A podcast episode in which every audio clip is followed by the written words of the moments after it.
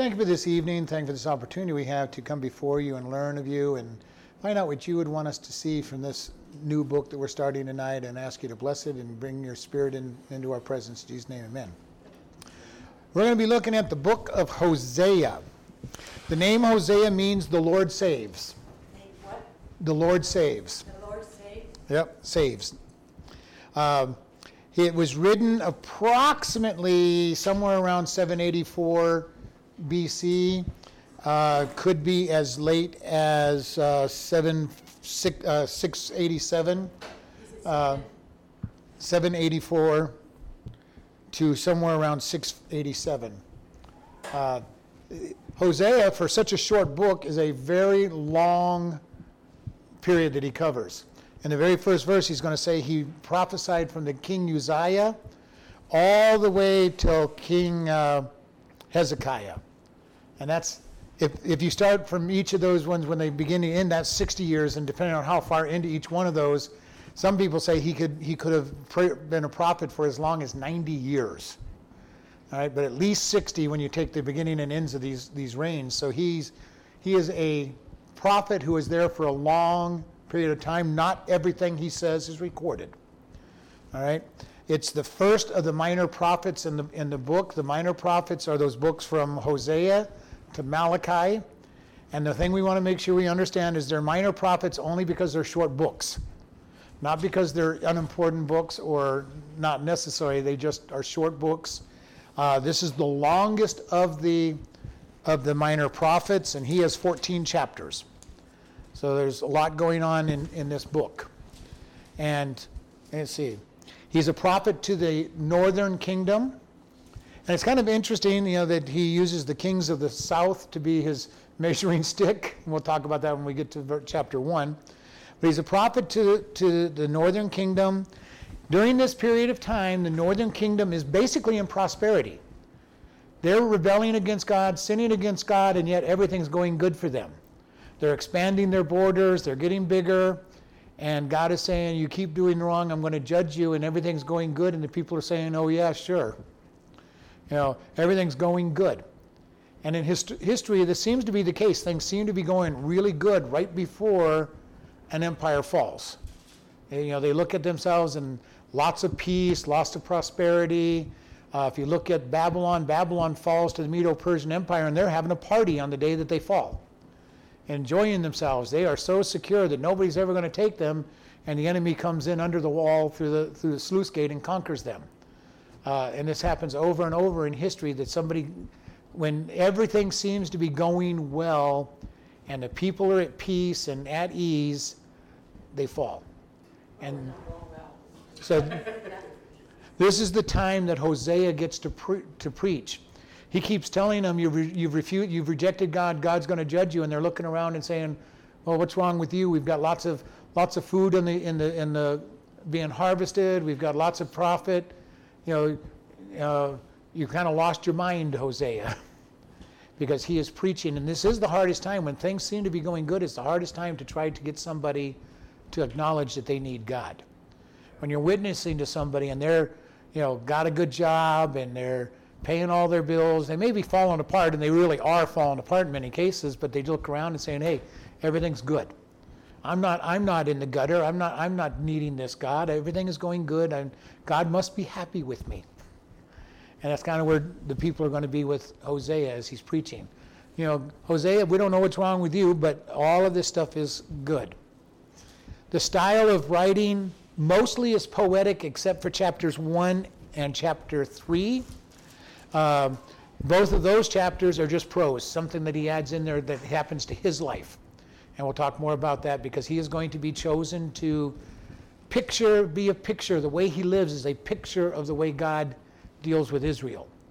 And I'd hate to have been him, but we'll talk more about that as we go along.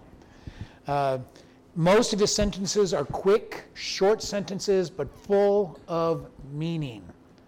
All right, so this makes it an interesting book to study, and it may take us a while to get through certain parts of it because of how deep they are. He is going to be a picture of God's love. He is going to be told to go marry a harlot.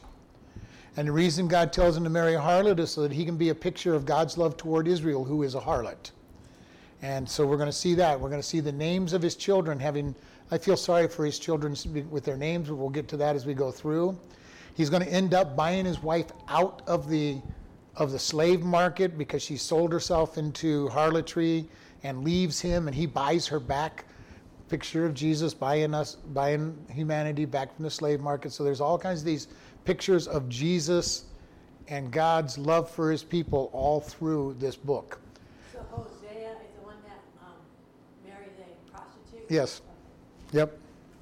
The major messages of this book are the apostasy of Israel, and God being the husband, Israel being the wife, backsliding in adultery, and repentance. So the first three chapters of the book are going to be about Israel's apostasy. Their complete falling away from God. Chapters 14 through 13 are backsliding, adultery, warnings, exhortations.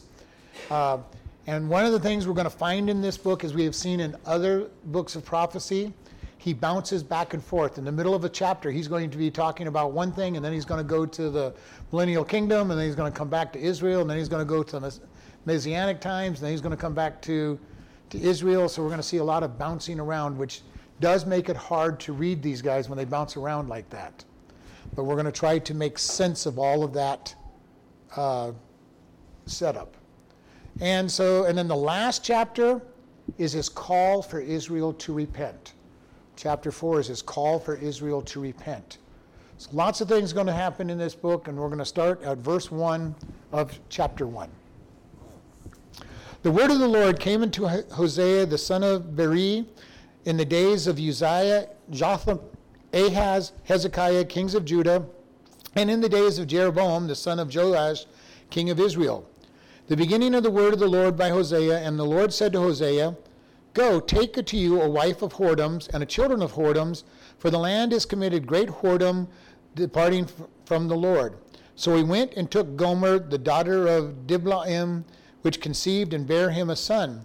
And the Lord said unto him, Call his name Jezreel, for yet in a little while I will avenge the blood of Jezreel upon the house of Jehu, and will cause to cease the kingdom in the house of Israel. And it shall come to pass in that day that I will break the bow of Israel in the valley of Jezreel. All right. He starts out saying, first, he's a prophet of the Lord. Nice way to start out. He's putting in his credentials. He's hearing from God. And he lists kings Uzziah, Jotham, Ahaz, Hezekiah, the kings of Judah. Now, he is a prophet to the northern kingdom. But one of the things that I was doing as I researched this over this last week, the prophets in the northern kingdom to the northern kingdom considered it an illegitimate kingdom. They had rebelled against David, the line of David, which was the rightful kings of Israel. So they looked at their living in a land that was living in rebellion. All right, kind of like if the South had won in America, everybody, the northern states would have been looking at them being illegitimate. They're supposed to belong to us. Well, this is what they are looking at. These nations, these 10 tribes broke away from Israel, and they're still called Israel, but as far as they're concerned, they are broken away. They are not living the way they're supposed to do. And we know that they weren't. From Jeroboam on, all the way till their destruction, they have been worshiping idols. So they have never worshiped God the whole time as a nation. Now, I'm sure there are people living in the northern kingdom that followed God and obeyed God, but as a nation, they did not obey God.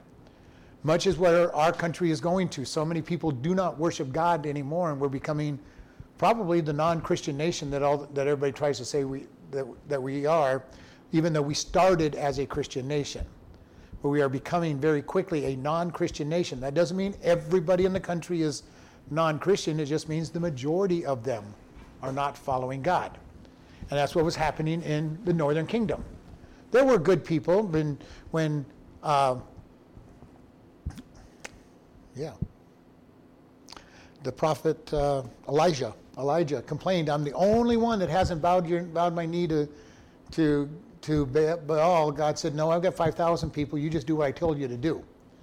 And this is the problem. When we feel that we're the only person serving God, we need to realize God has a remnant. He always has a remnant of people worshiping him. During the tribulation period, after the church has been taken out, God will have a remnant of people worshiping him. He'll raise up 144,000 Jewish men to preach the gospel during the tribulation period, and they're going to be winning souls to Christ, which means as it goes on, there's going to be more of them. So God always has a remnant. So when Satan lies to us and says, you're the only one, your church is the only one, you know, if it wasn't for you guys, no, there are other churches out there. We are getting fewer and fewer, but there are always a remnant of God's people.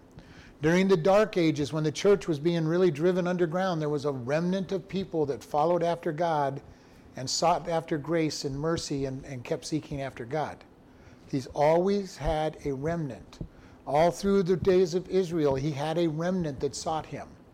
So here, we're looking at this, and he's saying, I'm in the south, I'm in the northern kingdom, but I'm really recognizing that the southern kingdom is the lawful kingdom. It is the kingdom that follows God. It's got God's king there. And then, if that wasn't enough, he said, and also in the days of Jeroboam, the son of Joash, which this would be Jeroboam the second. All right? So we had a Jeroboam the first that split from the kingdom, and then you had a Jeroboam the second toward the end of the kingdom. And they're not related. They're not even of the same family. They just happen to have the same name.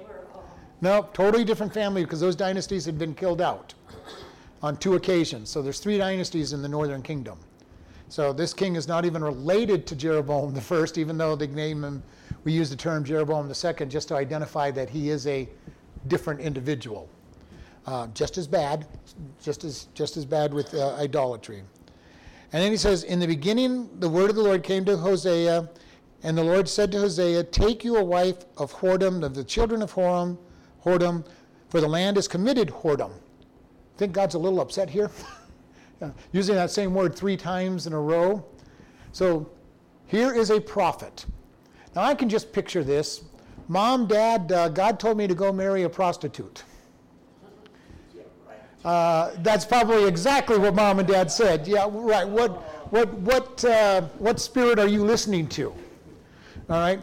This is one of these places where we have trouble with the scriptures, because I have said over and over, if the scripture says to do something that is against the rest of the scripture, there's a problem.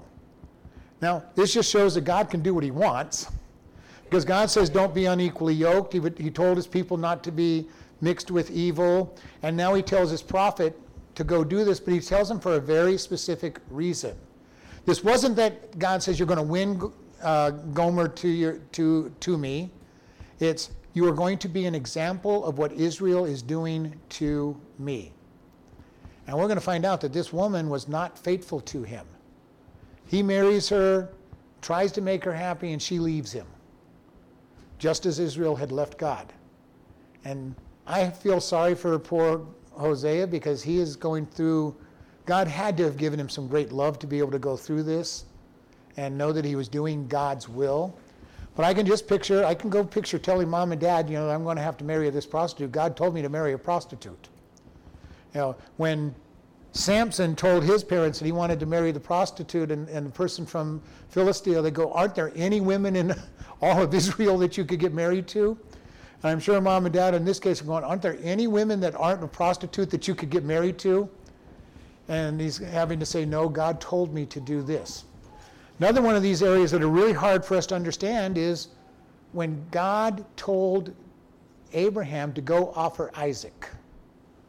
Now we know that God saved Isaac. He didn't actually have to offer him, but can you imagine? Abraham knew that God did not take human sacrifices, and that it was against the law, and yet he knew that he heard God's voice to go offer this child to God.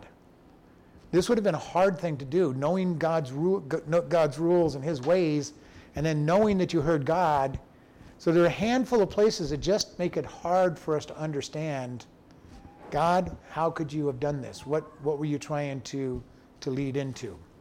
So he's told to go marry somebody so that he can be a picture of what Israel's doing to God. This happens frequently, that God uses these pictures to demonstrate to people what's going on. And it is a very effective way of teaching, to do some kind of picture that people attach to it, and be able to see the message in something visual, not just words. So this is what's going to happen. And remember, he's preaching during a time when everybody thinks everything is going good. So this is the whole land, not just Israel? Right? Well, the northern kingdom. So he's just talking about the northern kingdom? The northern kingdom at this point, because at this point, Uzziah is reigning, and he's a good king of Israel. So a good king is in the south. A bad king is going to follow him, and then there'll be another partially good king, and for that. So, but he is looking mostly. He's looking at his prophecies are primarily to the northern kingdom. We do not know where he prophesies, but when we get into his prophecies, a lot of them are geared toward the king. So he's somewhere near Samaria, or close enough for his message to be given to the king. So, but we don't know exactly where he's preaching because it doesn't tell us. Just tells us doesn't even tell us that he's in Israel, but his prophecies are all to the king of Israel, and or mostly to the king of Israel. And so he marries this, and so he says, and then he went and took Gomer, the daughter of Diblaim, which conceived and bare him a son. So he goes out and he finds the person named Gomer. Now this name means complete. Now, I find it very ironic because usually we think of complete being in a good sense, but this person's probably completely bad. All right? And so he goes out and he marries this woman named Gomer, which for us as English, we think of Gomer Pyle, we think of it as an American, as a male name, but it was a female name in the Hebrew. And he marries this, and she bears a son to him. And they name him Jezreel, which means God sows. All right? And Jezreel is quite an interesting implication because there's the land called Jezreel, there's the battle of Jezreel, there's the plain of Jezreel. This name is used frequently all through the Old Testament. But it means that God sows. God is starting to initiate something. And he says, for yet a little while, and I will avenge the blood of Jezreel upon the house of Jehu. Jehu is the one that murdered the previous king and set up his dynasty in his place. Now God prophesied it. He said it was going to happen. And yet God says, I'm going to bring judgment on Jehu and his house. And Jehu took people into deeper sin as well. It's quite interesting when we think about this. Sin always has consequences. Those consequences may be delayed, may be put off, but sin has consequence. And Jehu murdered his sovereign. Then he set up even deeper sin into Israel with idolatry worship, and God says, okay, you've done that, you're going to be judged. And so God said, I think if I recall correctly, it was 2 generations and his dynasty would fail. So he's going to be another one of these kings that fail. And God says, I'm going to bring this, and it shall come to place in that day that I will break the bow of Israel in the valley of Jezreel. That the battle that did occur in Jezreel would be where this king was broken.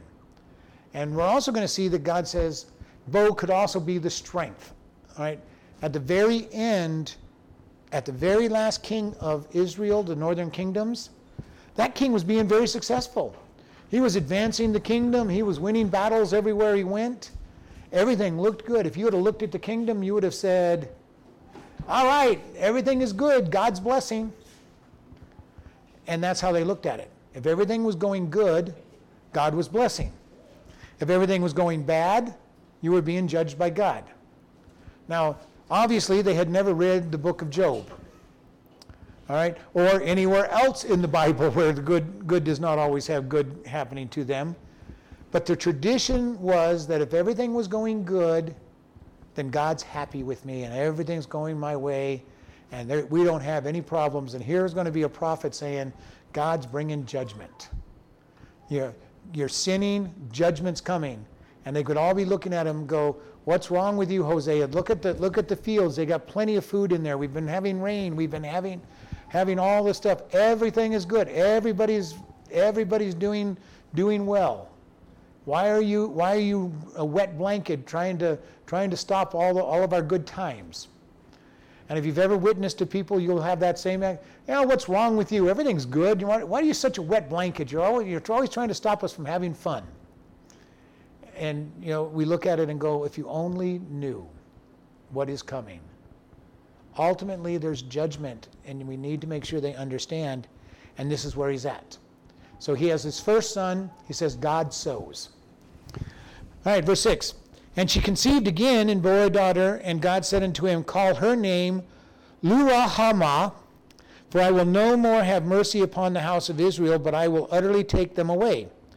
But I will have mercy on the house of Judah, and will save them by the Lord their God, and will not save them by the bow, nor by the sword, nor by the battle, by horse, nor by horsemen. All right, so he has another child.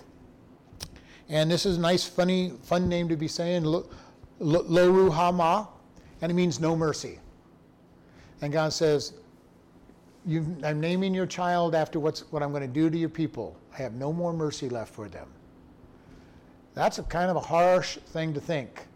And we do not know, is he at the beginning of his ministry or the middle of his ministry or not? He is going to be teaching for 60 to 80 years. And even when he dies, he is not at the end of the judgment. So the nation is still going to go on past his death. This is the hard part. When God tells us to speak, people go, well, it's always been. Tell people about Jesus coming again. Well, that's what you guys have been saying for 2,000 years. God is going to bring judgment. Oh, yeah, right. Everything's going good. Look how good everything's going. I look at it and it's not going all that good, but the world looks at it and says, look what is all these good things going on. And God is saying, it's coming. Your judgment's coming. The end is coming. And so it says, I will have no more mercy on Israel. But he says, but I will have mercy on Judah, the two tribes in the south. And he says, I will save them. And I love the way he says, not by strength, not by their army, not by the weapons. He goes, I will save them. And there were more than one battle where God did the battle. We have battle when Jehoshaphat goes to war, and God says, I would hate to be the singers in this battle. He says, send the priest to sing ahead of the altar, and then send the army after the altar. So you got priests singing, you've got the altar, and then you've got the army, and they're headed to war with an army of several 100,000 people. And they get to the ridge and they look down and the people have killed themselves in there. And it takes them 3 days to gather up all the booty from that battle. God killed them. We end up with Hezekiah with the city surrounded. And he prays to God, and God kills 187,000 Assyrians surrounding the army. God did the rescuing of his people over and over and over again in Judah. But for the northern kingdom, he said, I'm not doing it. You may look like things are going well for you, but I am not on your side because of your disobedience. And this is something for us. When we're his children, if we're living in sin, we can't expect that God's going to bless us. Now, it may look like we're getting blessed. It may look like we're not having things falling apart. And a lot of that is Satan letting things happen for us that are good so that we think that God is blessing us. Well, you know what? I'm living in this sin, but man, God is still blessing me, so he must love me a whole lot that I can get away with this. And then all of a sudden, the bottom falls out and everything just collapses in our life. Because God won't let his children sin without judgment eventually. Now, he'll give us opportunities. He'll give us opportunities to hear the speakers on the radio, the pastor, the teachers, tell us about how we need to get our life corrected and everything. And if we ignore it, then he'll let things happen. Unfortunately, we as humans have this bad habit of needing to hit bottom before we repent. And that's not good, and yet we all tend to do it. I'd like to learn from other people's mistakes, but I don't always do it myself. But this is what is going on. He says, I am going to take them out, but I will protect Judah. The right nation, the one that's being run by the right kings. He says, I'm going to protect them. Verse 8, now when she had weaned Lo-Ruhamah, she conceived and bare a son. And God said, call him Lo-Ami, for you are not my people, and I will not be your God. Let the number of the children of Israel be as the sand of the sea, which cannot be numbered. And it shall come to pass that in that place where it was said unto them, you are not my people, it shall be said unto them, you are the sons of the living God. And then shall the children of Judah and the children of Israel be gathered together and appoint themselves one head, and they shall come up out of the land, and great shall be the day of Jezreel. So now we have a new use for Jezreel at the end of this book, this chapter. So here we have another son being born. As soon as she gets done weaning, she conceives another son, and they name him Lo-Ami, which is not my people. God is fed up with the people, and he says, I am not having any more mercy on you. And as a matter of fact, I'm not even claiming you as my people. These are the ones that broke away from God. Now, they had broken away from God some 164 years before, when Jeroboam broke away, and that's from the earliest mark of Uzziah. So 164 years earlier, they had broken away from God's rules and followed idols. For 164 years, the northern tribes have been following idols. And remember, there was not one good king in the north. So every example they have is bad. Everything they're doing is the evil that's coming their way.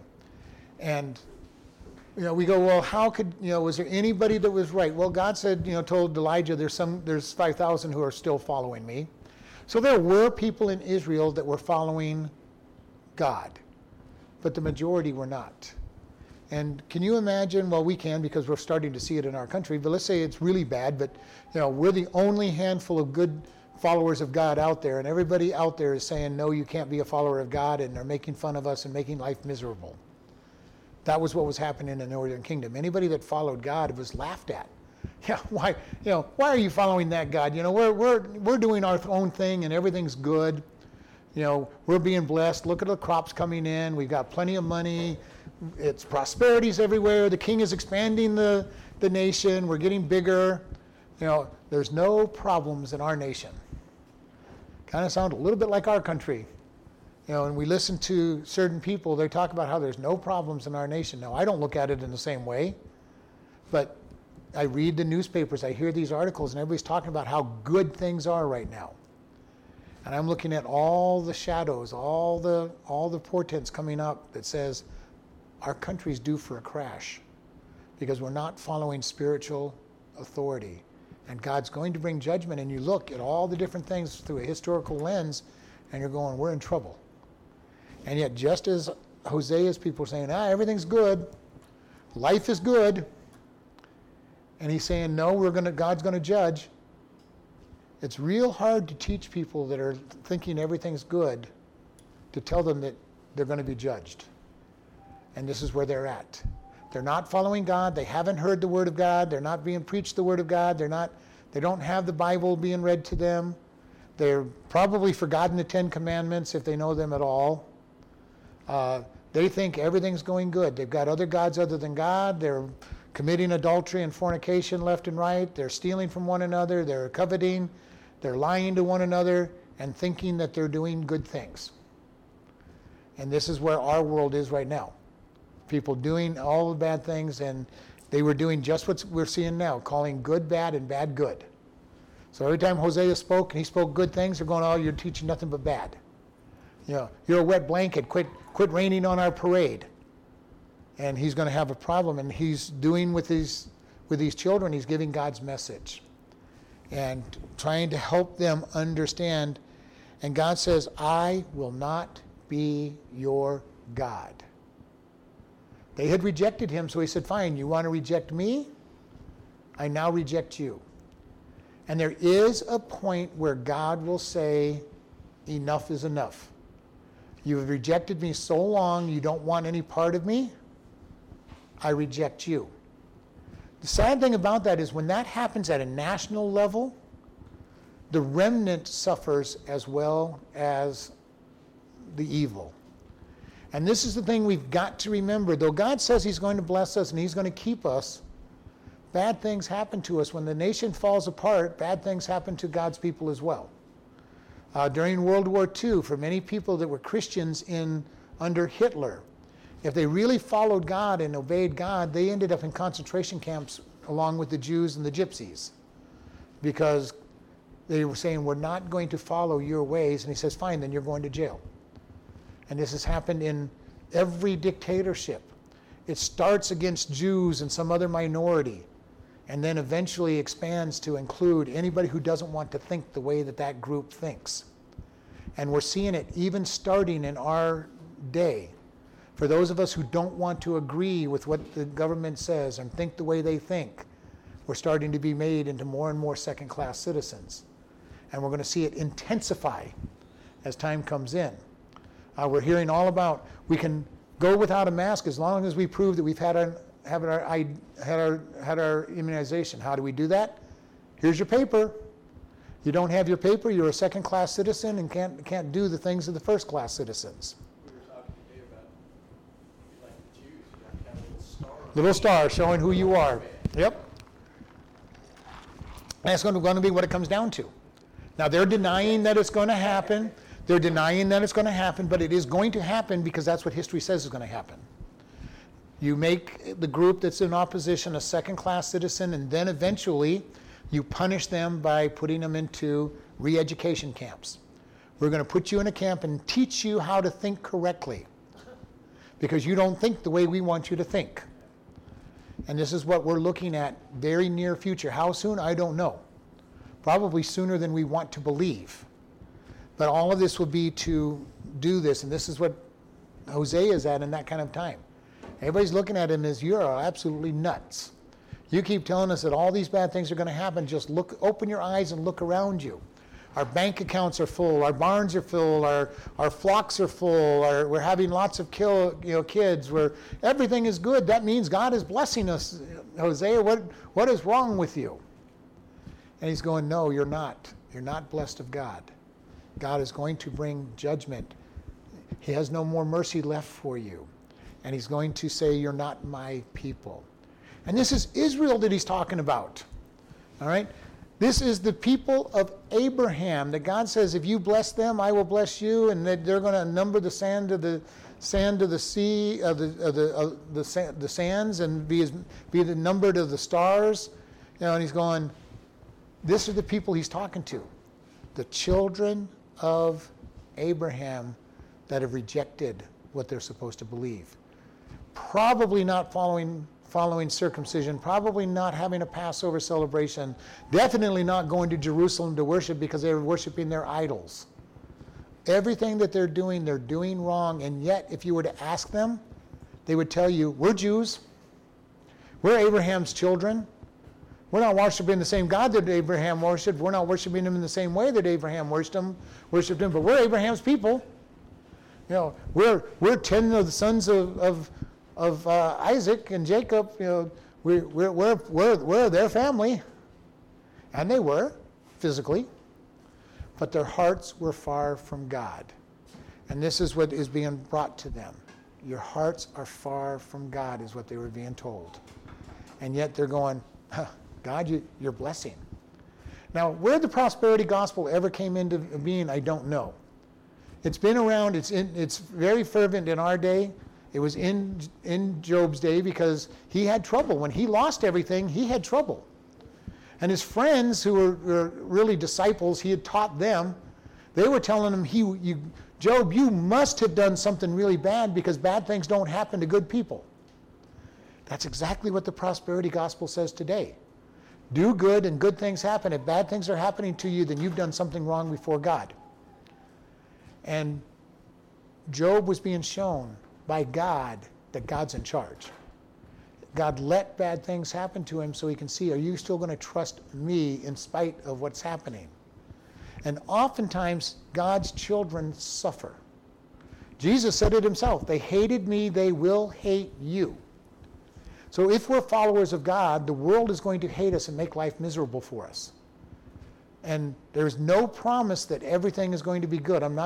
Every Christian is not going to be a millionaire and have a house on the hillside with 4 or 5 cars in the garage and a whole bank account. It doesn't happen that way. Because if we did, what would happen to most people if they got blessed that much? They would forget God. They're going, I got it. Look at this bank account. I can live for the rest of my life. I don't need God. I've got plenty of money in the bank. And this is the problem that blessing gets. People tend to forget God. And many times, blessings are a sign not that you're loved by God and blessed by God, but that you are outside of God. The enemy wants you to be there. Satan can bless people just as easily and say, hey, I'm going to give you lots of wealth so you can depend on your wealth. You can make wealth your God and not God. And that unfortunately happens over and over again when people will say, look at all that I've got. I've got all these good things. God must be really happy with me. Because we fall into the prosperity gospel. And in our day and age, there's lots of pastors that are teaching the prosperity gospel, especially on television. You know, send us money and you're going to be blessed. And somehow people get blessed. And they get these things and everything looks good. Well, even like Satan's giving us blessings to avert us from God. Isn't God letting him do that also? Just like Satan has to ask for permission for anything. I don't really like to use the term blessings when Satan gives it to us. Yeah. But everything looks good. Right. Everything. I've got money in the bank. I've got friends. I've got everything going my way. I've got a good job. Everything looks to be going my way. And I'm not going to church, I'm not reading my Bible, I'm not praying, I'm not following God. So God has allowed it to happen to see if I'm going to continue to trust him. But God's not giving us a blessing, it's Satan. Well, Satan is using what appears to be a blessing to take us away from God. So what appears to be a blessing is actually a curse. We perceive it as a blessing because everything seems to be going good, but it's taking us further and further and further away from God. Satan can use what appears to be blessings to us. So how do we know the good blessing and the bad blessing? We don't. Is it how we use it? How we use it more than anything out, and does it drive me to God or drive me away from God? If I've got millions of dollars in the bank, but I'm not serving God, I'm not going to church, I'm not reading my Bibles, it's not a blessing from God. Or do we really need that blessing? Not sure I'm going to go that far, because a millionaire doesn't need all of his money, but these guys that have given lots of money to God, J.C. Penney, Cash, Sears, Roebuck, those guys all gave 90% to God and were millionaires by their death, but they gave away 90% of everything they made. So if you're that place and you're just being stingy with your money and not using it for God, and you're probably not going to church, at that point you're probably not going to church, you're not praying, then it is not a blessing from God. It is driving you further away from God, and actually probably is becoming your idol. I don't need to worry. I don't need God. I've got all this money in the bank. The parable of the farmer who had so much crops that he tore down his barns, and he goes, I've got money to live for many years. I don't have to work anymore. And he died that night. Okay, he put all of his hopes in that blessing that he thought he had. And so again, what is our attitude toward the blessing? And I've said this several times. I have seen people who get blessed. They get good jobs, and they get a second house, they get a retirement, a vacation house, and they get a boat, and they get this, and they get that. And then slowly they stop coming to church because they're playing with all their stuff. So like I said, it's how you use the blessing. Right. And it probably was a blessing from God originally, or could have been. But they used it wrong, and they started placing it in the place of God. And this is going to be very careful, because you can make church your God rather than God. You're coming to church to show up to church, to look good, to feel good when you come down, and forget about God. And a lot of people do that. They just come to church to put in time. And those are the ones that the pastor steps on their toe. They stop coming to church for a while because they're not having a good time when they come to church. All right? But they're coming there to be seen. This is what happens a lot in the Bible Belt in the South. People go to church because that's where you're supposed to be on Sunday morning. And if you're not at church, there's something wrong with you. You're not going to church to worship God and praise God necessarily. You're going there so that everybody can see, I went to church Sunday. Y'all saw me leave my house. I'm not a heathen that's not following God. I went to church and I spent my hour or two, if you were really spiritual, you went to Sunday school. You know, I went and spent my 2 hours in church that day. And you all saw that I left and you saw that I came back and I was carrying my big Bible. And I put in my time with God to look good. And I met all the other people trying to look good. And it is a hypocrite. It is being a hypocrite, but you've placed something else in the place of God. And I've said this, Bible reading can become that. All right? And believe me, I believe in Bible reading, don't get me wrong. But you could say, well, God, I read my four chapters today. Don't remember a word that I read, but I read my 4 chapters. Next morning, God, I read my 4 chapters. I'm reading your book. Haven't got a clue what I read, didn't mean anything to me, I read my 4 chapters. And anything that we do that can be good can also be bad if we're not doing it with the right heart attitude. Yeah. And I have caught myself doing the same thing. God, I'm reading my Bible and go, man, did I get anything out of that? And I'd have to go back through and meditate or find out what God wants me to be on. It's easy to fall into. It's easy to turn something good and turn it into our idol, that it replaces God. And at that point, the good is not good anymore. We have turned it bad. And a lot of it comes down to our attitude. What is my attitude toward what I'm having? What is my attitude when I come to church? Am I doing it just because I need to look good and be in church? Am I coming there because I'm coming to worship God? If I'm coming to worship God, it doesn't matter how many people are in the church. 1, 2, 3, 4, 100, it doesn't matter because I'm there to worship God. But if I'm coming for the wrong attitude and there's only 2 or 3 people, oh man, not enough people here to see that I came to church today. I wasted my time coming. So we want to be careful. What is going on? And these people are following God, being blessed, thinking that all these blessings are from God and walking in. And God says, I will not be your God. I am tired of dealing with people that don't want to be my God, don't want me to be their God. Now, would God have had mercy if somebody had repented? Obviously, he would have had mercy. But he's at the breaking point. And in our 2 Kings study, we saw we're all the way up to Josiah. Josiah is a great king of Israel.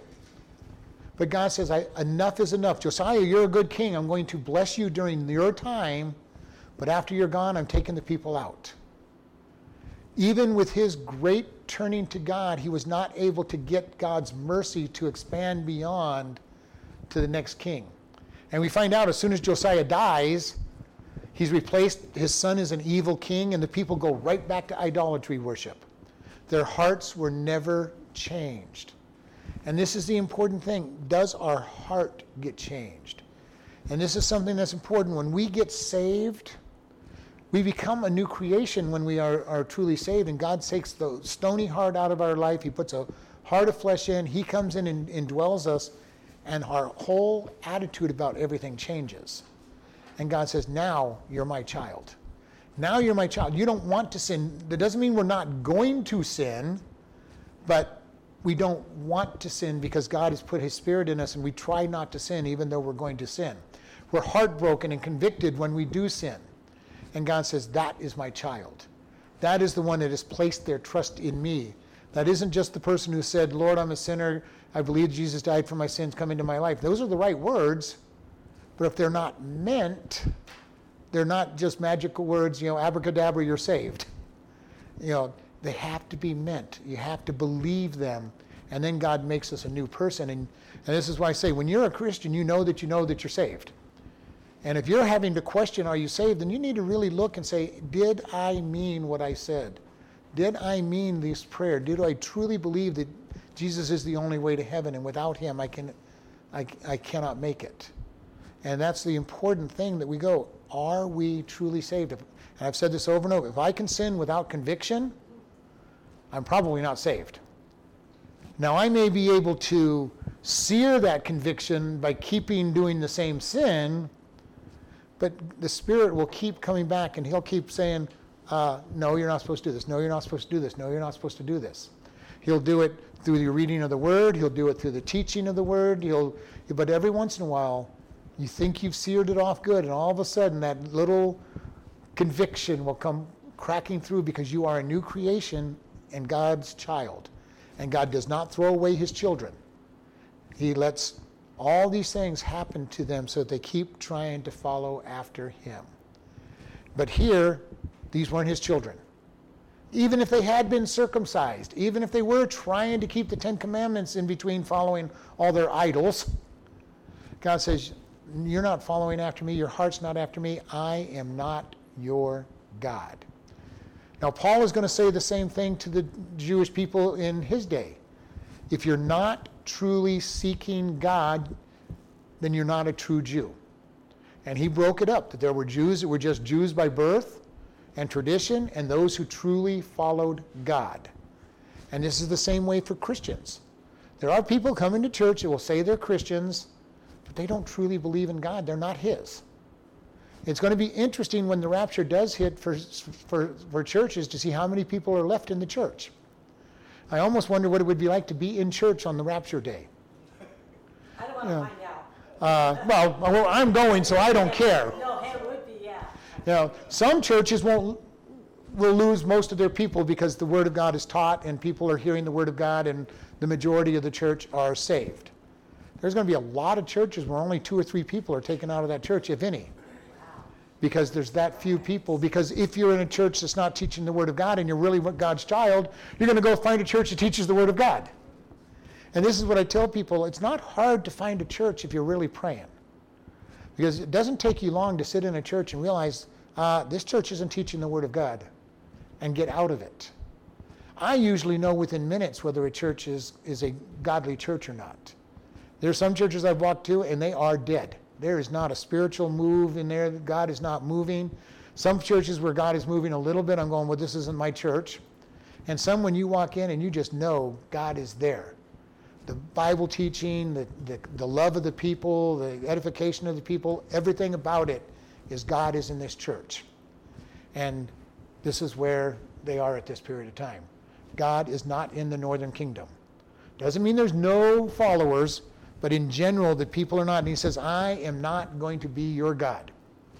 Verse 10 says, yet the number of the children of Israel shall be as the sand of the sea, that cannot be measured or numbered. And it shall come to pass that in this place where it was said unto them, you are not my people, it shall be said of them that you are the sons of the living God. Now here we are, a prophecy in the future. All right? He says, you aren't my people, but because of Abraham, I'm not going to wipe you out. The promise of Abraham was that his people were going to be without number, his descendants. Now, he has bad descendants and he has good descendants, but they're all his descendants. And they're going to grow. As said here, they'll be counted as the sand of the sea. I don't know if anybody's ever tried to count the sand of the sea. I haven't tried and I don't want to try. Some scientist has taken a sample and put it all into a cube and then figured out how many cubic inches it is and predicted how big it is, but there's a lot of sand at the beach.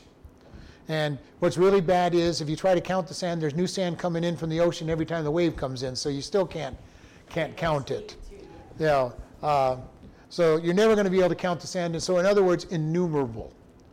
God knows how much it is, but basically as far as we're concerned, it is without number. And he says, God said, even though I'm rejecting you, I am not destroying you. He's going to take them out of that nation. He's going to scatter them all through the empire of Assyria. And they're going to be scattered. But God says, I'm not destroying you. You're not going to be forever destroyed because you are Abraham's seed.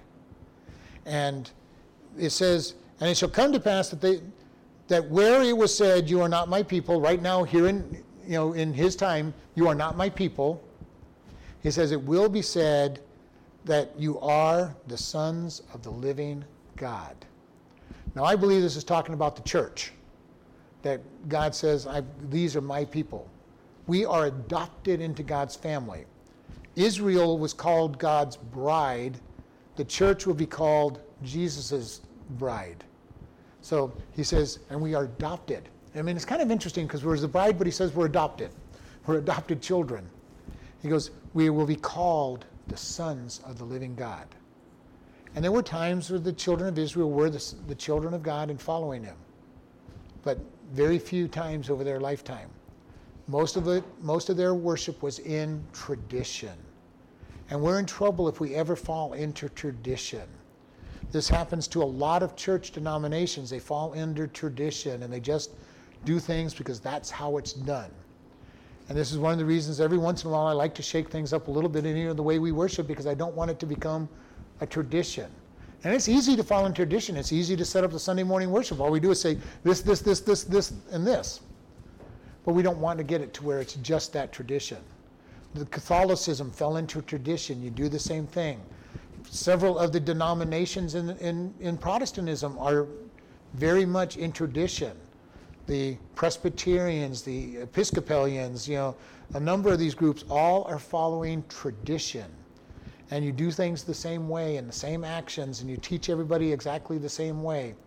And all that happens to people is they look and they say, we're just going to follow God with these. And then we're, you know, when I come to church, I do my bowing, I say my prayers, and I read my prayer book, and I read my Bible, and I'm honoring God. But their hearts aren't in it. And this is why God said, I want you to worship me with all your heart, your soul, your mind, and your strength. Every part of our being must be in that worship of God. Not just my mind, not just my actions, but everything about me needs to worship God, to be really, truly called his child. And then he goes on in the last part, then shall the children of Judah and the children of Israel be gathered together and appoint themselves one head, and they shall come up out of the land, for great shall be the day of Jezreel. Remember, Jezreel means God sows. So God sows a seed, and I believe he's now talking about the millennial kingdom when everything will come back together under one headship and be reaping the benefit of what God sows. But we have seen Israel come back together. At the end of the Babylonian captivity, Israel came back as one nation until 70 AD when they were the diaspora scattered them all across the Roman Empire, and then in 1948 they became back together as one nation, and are currently one nation, and they will stay as one nation through the tribulation period, and then they will be the center of everything for the millennial kingdom when God rules. And this is what God is promising. They're going to come back. They've been split up. They've been split up into the northern and southern kingdom. I'm going to send the northern kingdom into captivity. I'm going to protect the southern kingdom. And eventually he's going to get tired of the southern kingdom's disobedience and send them into captivity, and goes, but I will bring them back. Isaiah is going to tell the southern kingdom when they go into captivity that they're in captivity for 70 years. Why 70 years? Because of all the time they did not celebrate the year of Jubilee and let the land rest. And God says, you haven't let the land rest for these 700 years. We're going to, whatever 70 times, 490 years. He goes, you didn't let the land rest for 790 years. I'm going to put you into captivity, and the land's going to rest for 70 years. But I'm bringing you back. They came back until 70 AD when they had rebelled too many times and were falling away from God. And God says, okay, you're gone. And now we have Israel back together again, and they're still not following God. It's very interesting because you talk to the Jewish people in Israel, and most of them will tell you that they're agnostic or atheist. They don't really believe in a God, but you know, they'll tell you that they're living in the land that God gave them. They don't believe in God. They're not believe that there's a real God that cares for them. They're living in the land that God gave them. That's why it's their land. It's their land. You know, that God gave it to them. Yeah. I'm not sure that I believe in God, but God gave us this land. The God I don't believe in gave us this land is what they'll tell you. There's going to come a time, though, that God is going to get their attention. It's going to come through the tribulation period, and God will get their attention, and he'll say, this is who I am. And supernaturally, when Jesus comes back, they're going to go, there's the Messiah. We finally recognize him. And we read where it said, they'll ask, where'd you get those injuries? And he said, I got them from the house of a friend, meaning them. And Not with an accusation, but just, a friend gave it to me. A friend did this to me. What a nice friend to give you wounds that are going to be forever. But he's going to reign forever. And they're going to be supernaturally recognizing him at that point. Now, over 1,000 years, they're going to forget him. Because human nature is to forget. They have 1,000 years of good perfection of reign, and the people will reject God at the end of it. And this is, and I've said this before, the last lie of Satan that he tells people is if everything was good, then everything would be perfect. You'd be living in utopia and everybody would be happy and nobody would be sad. Jesus will reign for 1,000 years of utopia, and people will still want to rebel against him at the end of that 1,000 years. Because it's a lie from Satan that everything will be okay if you just had everything perfect, if you lived in the Garden of Eden, and all the animals are friendly and there's no weeds, and you plant food and it pops up and you're not starving and nobody's dying of hunger and no diseases, then everybody would be good. And we're going to find out that's a lie as well. Satan is full of lies, and God tackles every one of his lies to say, this is a lie, this is a lie, this is a lie, this is a lie, because he is truth. And when he puts a truth up, Satan will throw up a whole bunch of lies, hoping that at least one of the lies will stick. Jesus says, I am the way, the truth, and the life. No one gets to the Father except by me. Satan will come along, well, there's no heaven anyway, so it really doesn't matter how you live. All people go to heaven. If you just do more good than bad, if you follow this religion, you follow that religion, and he throws out all these different lies to people, hoping that one of them will stick and draw them away from God instead of the truth. And this is so important that we hold on to the truth, no matter what, and just hold on to it. Sometimes, and I've said this before, sometimes it's like I'm just hanging on to the end of a rope that's the truth. Everything seems to be going bad, and I'm going to hold on to Romans 8:28. For all things work together for good for those who love God and are called according to the purpose of God. And sometimes I'm holding on to that rope saying, God, you promised it's good. I'm going to hold on to this rope for all I'm worth because this is your promise. And you're looking at a whole world falling apart around you, or apparently falling around you. And you're going, God, I'm just holding on to this truth. And this is the importance of knowing God's word. This is what kept Job during all that time. He told his wife, are we going to accept good from God and not bad that comes from God?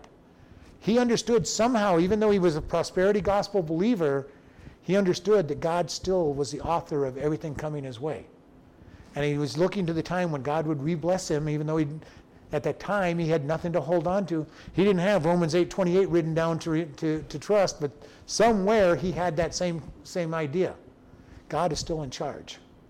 Even though my whole life is falling apart around me, God is still in charge, and I'm going to trust God. But I want to talk to him. Well, after he had been harassed by his friends, he did get to a place like, God, I just want to talk to you. I want you to answer me. Yeah. But that makes sense, though. They couldn't answer anything. They answered that God just. He had seven different conversations, or eight different conversations with different people, telling them how bad he must have been. And at that point, he did get a little perturbed. Said, God, I want answers. Yeah, and then God asked him, and he had no answers. Yeah, I love that. God started speaking to him, and it says, I put my hand over my mouth, and I did not say a word.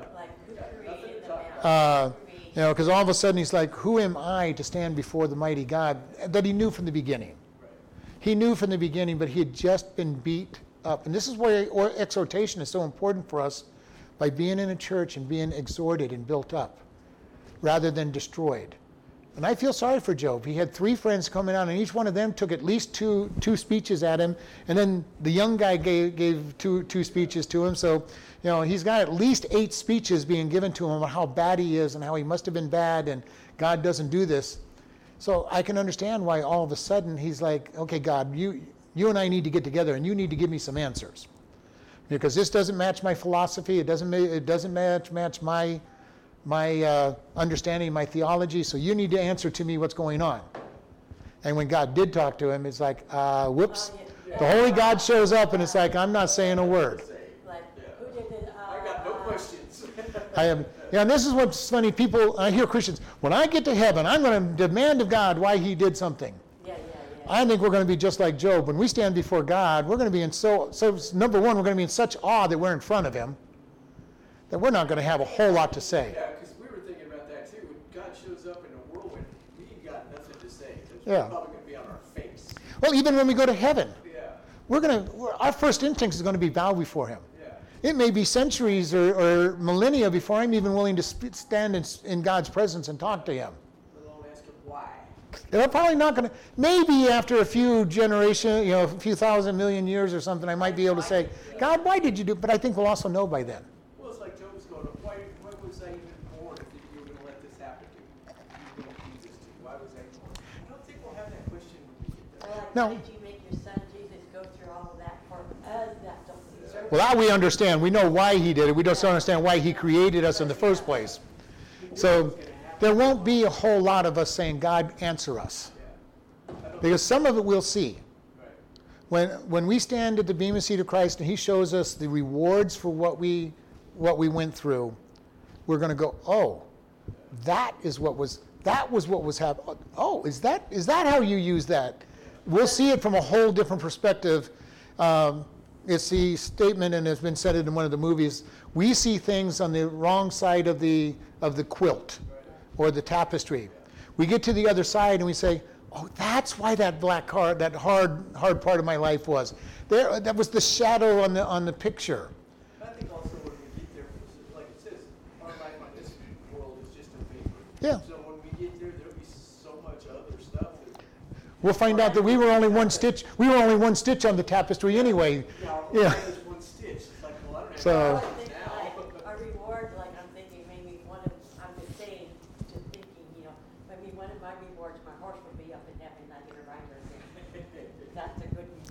Who knows? So we don't know what it is all going to be, but when we get to heaven, I don't believe we're going to sit there and say, we want answers to everything, because we're going to start seeing things from the right side of things. And God is, it might scare us actually when we see our life and see all the things that he did protect us from. You know, we might think we've had a really bad life, and God says, well, yeah, but this spirit wanted to come in, and this spirit wanted to come in, and this spirit wanted to come in. If I had allowed them, you'd have really had a bad time. And I blocked 9 of the 10 things that came your way, and I just let one thing through. And wow, God, that was a pretty hard thing, but yeah, these are the things I stopped. But the good news is we're also going to see the blessings that we get. How many people have we ministered to that we know nothing about? We said the right word. We gave money that went to them. We did just the right thing and ministered to them. No, I don't know if anybody's ever going to get ministered from our movies. I don't know if anybody's getting ministered to from the internet other than 1,500 people a month, 15,000 people a month listening to it. I don't know. I'm sure there. Somebody's getting something out of it, I hope. But you still got to put it out there. But we're going to put it out there. Yeah. Because that many people are listening to it. And what God's doing, I don't know. Part of the reason he doesn't let me know, he doesn't want me to get proud and get all puffed up, so he doesn't let me know what's going on. Because every time I get a little proud, all of a sudden our numbers get cut in half. So,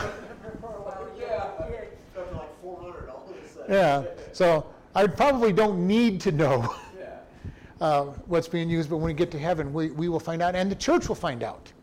I had the benefit of being the speaker. You all have the benefit of paying into it that keeps it on the internet. So we will get blessed. There's blessings going on. The times that we give out tracts, the times that we're ministering, the radio broadcast, if anybody's listening, is being ministered to. All of these things are going on, and God is using us, and we're going to be blessed in ways that we don't know. Maybe it was just that smile you gave to somebody that you weren't even thinking about, and they were having a really bad day, and they saw somebody just look at them with a smile. That might have been something that could turn somebody's life around.